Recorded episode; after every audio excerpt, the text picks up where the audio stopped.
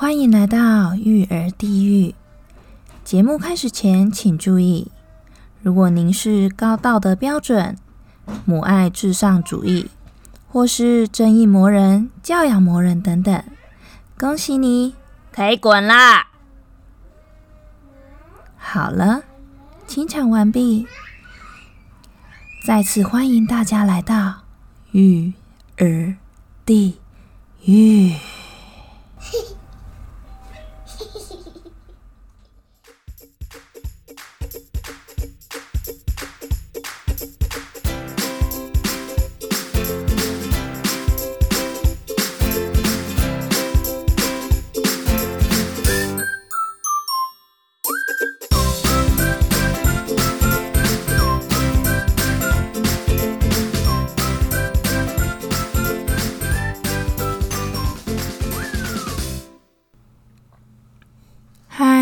我是阿卡里。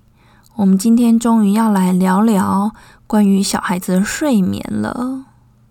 以前实在是都没有办法来正视这个议题，因为我的经验实在是太惨烈了啊！要讲这个议题，就要重新再回想一遍。每次回想起来，就浑身一阵恶寒。哎，不夸张哎。说到睡觉，小孩子睡觉跟吃东西、吃饭、吃奶啊什么的，反正就吃跟睡，这绝对是养小孩的最大最大的两个关卡。有多少人在这个关卡呢？死了在床，死了在床，不停的重生，然后不停的要就又要闯要破关，这样啊，就像我一样，闯了无数次。才能像倒吃甘蔗一样，就是渐入佳境。这真的是一个非常惨烈的战斗啊！当然，也不是每个人都这样啦，我猜可能一半一半吧。就就跟抽签一样啊，就是几率问题。你抽到签王，你就只能忍了。那你如果抽到上上签，你就是哦，真是三生有幸，上辈子有烧好香，人品非常的好。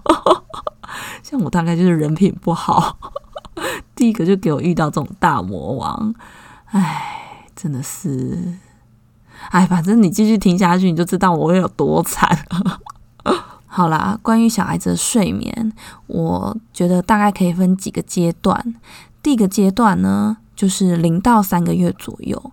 零到三个月的小孩呢，他其实还不太知道，应该说他还在建立自己的那个。意识就是确认自己到底还在妈妈的肚子里面，还是已经来到人世了，所以他的作息会非常的混乱，然后日夜颠倒啊，吃吃睡睡啊，没有所谓的，嗯，也没有所谓的什么长睡眠什么什么的，就是就是一个非常混乱的时期。但他就是慢慢习惯他来到人世这件事情，然后会慢慢习惯习惯这个这个世界的。秩序，我说的秩序就是哦，就是日升月落这种秩序，大自然的秩序。这样，这阶段顺利的话呢，小孩子的状况也 OK 的话呢，可能大概满月，诶，他就可以睡过夜咯。所谓的睡过夜，就是呃，有连续六个小时以上的睡眠。当然，这段时期的睡过夜要很特别注意的是，他的小孩子的体重。因为我们怕他是如果体重太轻啊，怕他是因为血糖太低，所以一直昏睡。那所以就要每个可能三四个小时，不管他是怎么样，醒着还是睡着，你就是要把他叫起来喝奶。但如果他的体重已经达到一个呃平均的 OK 的标准了，那他不会有这种因为。肚子饿而血糖低、昏睡的问题，那他就可以诶继续睡，然后都不用把它挖起来喝奶，这样这是前三个月的状况啊。那三个月以后呢？通常这时候睡过夜了，就诶有一阵子是还不错时期哦，可能有需要夜奶，但是次数不会很多，可能就一两次吧。这时候对新手爸妈非常的友善，就是前面因为。就晚上都要可能一一两个小时就要跟他拼一次，所以前面大概已经被摧残的不成人形。那在这一段时间，好不容易睡过夜这段时间呢，就可以好好的休息了一下。但是你也不用高兴的太早。因为从四个月大以后呢，他可能就早早的学会翻身了。那开始翻身之后呢，他就会有一个睡眠震荡，因为他翻他会翻了嘛，所以他晚上就会想要翻过来、翻过去，甚至干脆爬起来玩。因为翻身对他而言是一件很新奇的事情，是他第一件学会的事情。所以呢，半夜的时候，他如果翻起来，可能就醒了，然后就会开始哀哀叫，因为他还翻不回来。所以他如果翻过去的话，他就要哀哀叫，然后叫大人来把他翻回去。这样，所以呢，开始翻身之后，就又开始不能睡过夜了。对，这就是下一个睡不饱的时期。那过了六个月之后呢，哦，就可能好一点了哦。就是要看他那个翻身期会持续到多久啦，有的可能会持续到一岁，或者是可能八九个月，他就诶 OK 了，又可以继续睡过夜，连夜奶都戒了，这这这超级天使宝，这个没有问题。有的呢持续一岁嘛，到两岁其实都有可能啦，主要还是要看一下你的相关的睡眠仪式的建立有没有成功，还有小孩子的气质。所以小孩子到底什么时候可以睡过夜，真的很难说，而且别人的经验不一定不一定帮得了你，有时候真的需要专业的来。什么叫专业的呢？如果说你有这种小孩子的困扰，小孩子睡眠的困扰的话呢，第一，你可以去找小儿睡眠门诊；第二呢，你可以去找好眠师。什么叫好眠师呢？它其实就是一种，呃，小儿的睡眠顾问。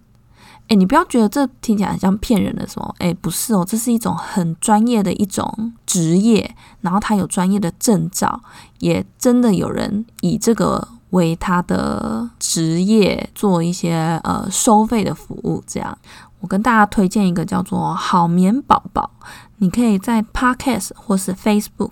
搜寻好眠宝宝就可以找到这位好眠师。那这个好眠宝宝的好眠师，他会怎么帮你呢？第一，他会帮你制定一些训练的计划。呃，训练的计划呢，主要会依据例如爸妈的作息，然后呃家庭的状况，还有小孩子的状况，不管是生理还是说成长发展的的情形。他会从多方面的因素去考量，然后帮你制定一个睡眠训练的的那个计划。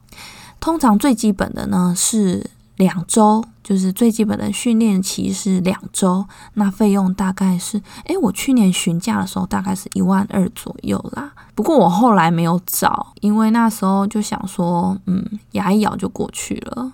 但是大家千万不要学我。不要学我这么自虐，真的不需要一万二该花就花。我有朋友啊，他就早早就找了这个好眠师来做这种睡眠训练，吼，整个就是小孩子可能这两周过后就整个就上天堂了啊，就是大家都睡得很好啊，完全不会有那种因为睡不饱，然后隔天 get saving 给对方看的那种的那种情况。真的非常推荐，就是对大家如果有这个需求的话呢，可以去咨询看看哦。接下来我要来讲我的惨烈战斗史了，主要是因为我的女儿啊，她应该就是那种高敏感的孩子，然后呢，她从 baby 时期，baby 不是不是吃就是睡嘛，然后一天至少会睡个十二到十六小时。诶，他不是诶，他一天只给你睡八个小时，还不是连续睡眠哦，是一整天东拼西凑小睡啊，然后跟晚上的一些睡眠啊，就是东拼西凑，很辛苦才给你凑到八个小时这样子哦，真是快疯了！而且告诉你，他又是一个婴儿，你说一个三四个月大婴儿，你既不能陪他玩，他又听不懂你在说话，然后呢，他自己也不会动，那。请问他醒着，你跟他要干嘛？对不对？两个人就大眼瞪小眼呐！诶，我还不能休息哦，我还不能在他旁边闭上眼睛睡觉，他会挨，会叫人，这很莫名其妙诶，你自己不睡还不让我睡，真的非常崩溃。这种情况一直一直持续到，反正至少持续到他六个月大。哎，真的很夸张！我那时候超级厌世的哎，而且他半夜哦，半夜一到两个小时就要给你起来一次，这很恐怖哎。然后他那时候因为可能年纪比较小，出生体重也比较轻，躺位都吃不好，都吃不到，所以他晚上起来讨奶，我就一定要爬起身来把他抱起来坐喂他，他才有办法吸到奶，才能安抚住他哦。你说夏天的时候还好，冬天真的就是真非常痛苦，就是每天就是 get 塞饼，就是 get 到饱这样，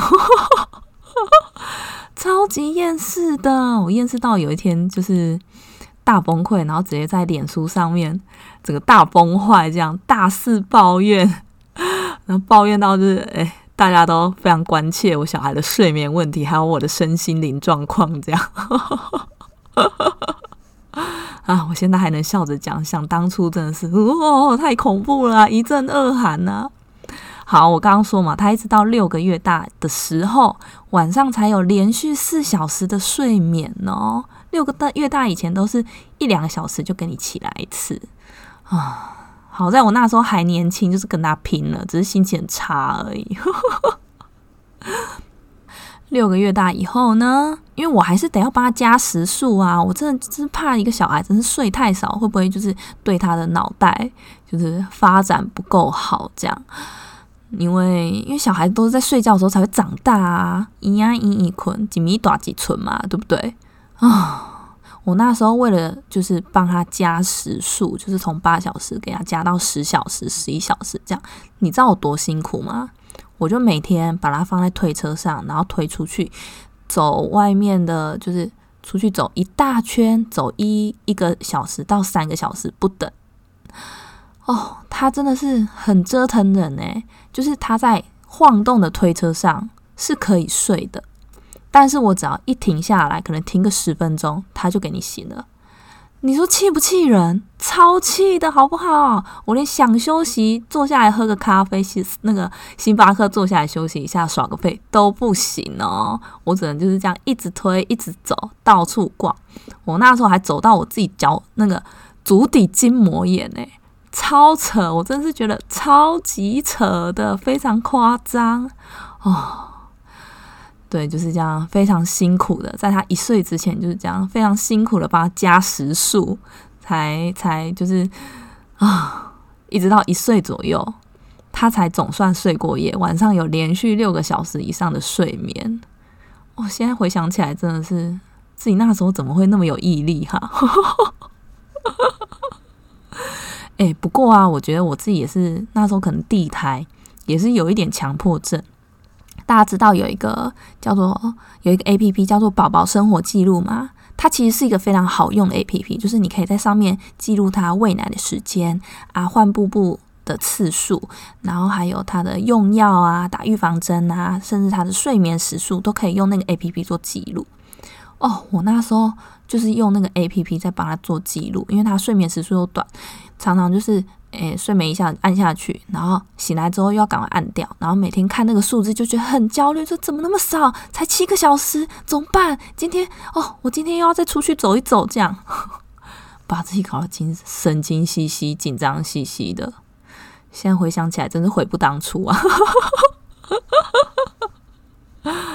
所以我第二胎就没有在，就比较少用那个那个 A P P 了，就整个呈现一种放养的状态。好，我刚刚说嘛，我女儿到一岁左右才总算睡过夜，但是哦，她的睡眠品质非常的差，半夜很常会磨牙，或者是夜醒会夜哭，还会跟你说梦话哦，真是。然后大家都知道嘛，就是小孩子半夜起来哭，第一个醒来的已经是妈妈，就是主要照顾者，爸爸要睡得非常好，完全不知道现在小孩半夜发生什么事。哦，那时候也是，他只要有一点动静，我就是也是马上惊醒。哎，所以那一年到底是怎么怎么撑过来的？对，然后他这种一直这种情况一直到两岁多才好转哦，真的是很长的一段路啊，这是非常很惨烈的一一段战斗啊，你说是不是？我们来聊聊那个，就是为什么是妈妈起来而不是爸爸？我告诉你哦，这个是有那种生理的、医学上的依据的，因为呢，这时候妈妈的。头脑里面那个掌管记忆跟一些焦虑情绪的那个杏仁核的这个部位是爸爸的四倍大，也就是说，他的敏感程度是爸爸的四倍。所以，小孩子如果半夜醒来，还是半夜起来闹啊，怎么样的，都是妈妈比较容易去诶接收到小孩子的那个那个讯息，才会赶快起来处理这样子。诶，但是其实这个并不是。只限于在母亲身上哦，应该说这种杏仁核大四倍的情况，限制在呃主要照顾者。只要你是这个孩子主要照顾者，你的杏仁核都会变得比现在还要大四倍。所以，如果你的主要照顾者是爸爸的话，爸爸也会四倍大，然后他也会对那个小孩的那个 sense 就是比较强烈、比较敏感。对，爸爸就是缺乏训练。就是如果你想要训练他的那个杏仁核的话，就是让他成为主要照顾者一段时间，他就会跟你一起在半夜的时候被小孩惊醒，这样。对，就是这个样子。然后我儿子啊，他就是跟姐姐呃，完全是两个极端。我儿子他呃，早早就睡过夜了，蛮厉害的。那时候就想说，哦，我上天堂了吗？就是上天赐给我了一个高敏感孩子，现在终于就是要补偿我了吗？结果他四岁开始翻身之后，就再也没有睡过夜了。好吧，我就是抽中千王，怎么样？我签运就是这么差。对。但是，但是他有好一点啊，因为他还是算是个睡眠品质很好的孩子。就是他到六个月大之后啊，就开始有四个小时以上的连续睡眠了，就比较没有像之前一两个小时就这样搞我。当然，我就是生他的时候，我年纪也比较大了，就是真的也经不起这种折腾，所以 他还是。对我蛮好的，然后他在一岁左右啊，就就真的可以睡过夜了，然后睡眠品质也非常好，就是晚上也不会说哦起来了乱哭啊，然后磨牙啊、说梦话啊，什么都比较好，还好。他但是他有一个坏习惯，就是他会一直钻，就是怎么诶要怎么讲？就是呢，我如果躺在旁边，然后他可能。爬起来啊，翻身啊，干嘛的？然后就开始往你旁边钻，钻，一直钻，用头一直钻啊，很用力的这样钻你，这样，我真不知道他在钻什么意思的。但他这样钻我，我还是会醒。所以，唉，好啦，但是总是比起来要安抚他的好啦，对不对？而且哦，他入睡非常的快，然后呢，作息也非常稳定。大概像他，大概可能晚上九点半左右就会开始，哎，有点放空了。然后十点如果再不让他睡觉呢，他就已经开始不知道自己在干嘛了。这样还算好搞定啊！我已经就是充满感恩的心了，充满感激之情了。谢谢老天爷，谢谢他。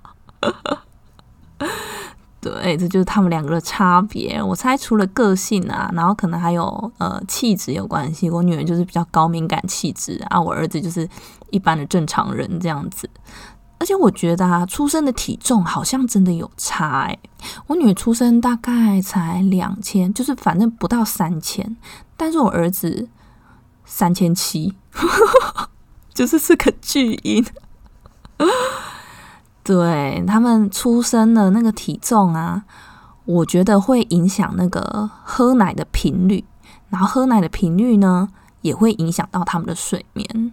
我自己的经验是这样啦，大家如果有生到二宝、三宝的话，可以就是观察看看，或者是询问身边相关有生到二宝、三宝的妈妈们自己的观察，然后作为自己那个呃小孩睡眠状况的那个。参考咨询指标这样子，但是啊，虽然说体重有差，但是你也不用为了说要让小孩好好睡觉，出生后好好睡觉，然后拼命养他的体重。你要小心哦，你要怕，你要担心，就是自己会生不出来。如果自然产的话啦，自然产就是如果是第一胎，他如果又比较大只，可能就会生的蛮辛苦的。所以就嗯取舍一下，反正就是在这里跟大家讲一下，就是有这样的现象啦。然后啊，他们现在的情况是怎么样呢？现在呢，我们之前就是因为姐姐的那个睡眠品质不太好，很容易受干扰，所以从弟弟出生之后，我们一直都是采取分房，就是姐姐一间，然后弟弟一间，然后我们夫妻俩就视情况各自陪睡这样子。那最近呢，我最近因为呃姐姐睡眠状况也改善了嘛，也比较稳定了，然后弟弟也蛮稳定的，而且。不再需要喝母奶，也不再需要喝夜奶。然后呢，我带他去打预防针的时候，那个医生就有问我，那就是关于他们的睡眠情况。然后他听了我的情况之后，他就说，语重心长的跟我说：“我告诉你，自己的老公才是陪你一辈子的人，你现在陪的都是别人的老公、别人老婆，所以你可以考虑看看，回来跟老公就是培养感情。”对，然后就是也就是因为这样呢，所以我就开始了分房睡的训练。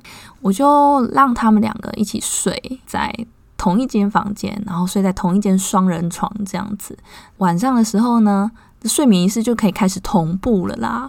诶，刷完牙，然后呢，两个人各选一本书，然后我都念一念。念完书之后呢，就把书拿去放好，就一起好关灯躺下睡觉。然后会陪他们睡，等他们都睡熟之后呢，我再离开，然后回到主卧跟我老公一起睡觉这样子。但第一个礼拜呢，嗯，也是还有点不习惯啦，就是他们晚上，因为我提到嘛，我儿子会钻，然后他有时候半夜起来就开始钻钻钻，然后钻钻到他姐姐，他姐姐就被弄醒啊，被弄醒就两个人就开始哭，然后，嗯，我就只能就是。再过去陪睡，就是扛被子再过去陪睡这样子。而且陪睡的时候其实还蛮冷的诶，但是这两个礼拜都很冷啊。然后他们的房间又没有我我爱的大棉被，啊，陪睡也是很辛苦的。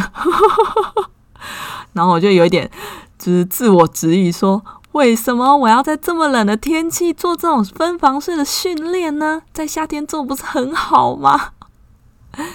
但对，凡事没有如果。凡是没有万一，也不能说没有万一啦。我在讲什么？对，反正我们现在已经实行到第二个礼拜，快结束了。这样看起来呢，两个人的状况已经逐渐稳定下来了啊。就是我陪睡完之后离开，那晚上只要我儿子没有乱钻钻到我，我女儿把他钻醒。基本上呢，他们都可以好好的一夜好眠，我也能一夜好眠到隔天早上大概五六点，我儿子会起来找水喝，然后还有找我，他就会爬来我的床上，然后那时候再跟他躺一下，这样子 OK 的，我觉得这样我可以接受。对啊，真是可喜可贺啊，太可喜可贺了啊！啊，接下来就要跟好好的跟老公就是重拾两人世界喽。而且我跟你说，我老公可爱。就最近不是圣诞节到了嘛，他可能觉得，哎，嗯，要营造一点情绪，哎，居然揪我要交换礼物，哎，有没有超可爱的？但是呢，就是我们要帮对方挑礼物的时候，就是有点破功。怎么说呢？就是我们有一天就去百货公司啊，也是带小孩去嘛，我们就就说好好，你带一个，我带一个，那我们。分开就是去为对方挑选礼物，啊，结果呢就在半路遇到啦。半路遇到之后，因为我老公带的是儿子，我儿子看到我他就不肯走啊，我女儿也不肯走啊，然后 就破功了。所以两个人礼物都没有挑到，后来就想说哈，不然不然买酒好了啦，买酒一起喝，就当做那个交换礼物就过了这样子。买酒也是蛮有情绪的啦。现在他们可以一起睡觉。然后反正我也要起来，我老公也会还没睡，我们有时候就会一起喝杯小酒这样子 哦。这种天气喝个小酒也是蛮浪漫的哦。好啦，今天的分享大概就到这样了。有什么呃关于小孩子睡眠的情况，还是有比我惨的呢？欢迎来告诉我，我会给你拍拍的，不用担心。哎呦，把自己不开心的事情说出来，心情总是会比较好一点的，对不对呀？好喽，欢迎大家在 Apple Podcast 给我五颗星。有想要留言的话，可以到 IG 或是脸书的粉丝专业，或者是 First Story 的那个呃节目频道页面中留言给我，都很欢迎哦。好，非常感谢大家今天的收听。呃，先预祝大家新年快乐！二零哎，是二零二一年吗？对，二零二一年见喽，拜拜。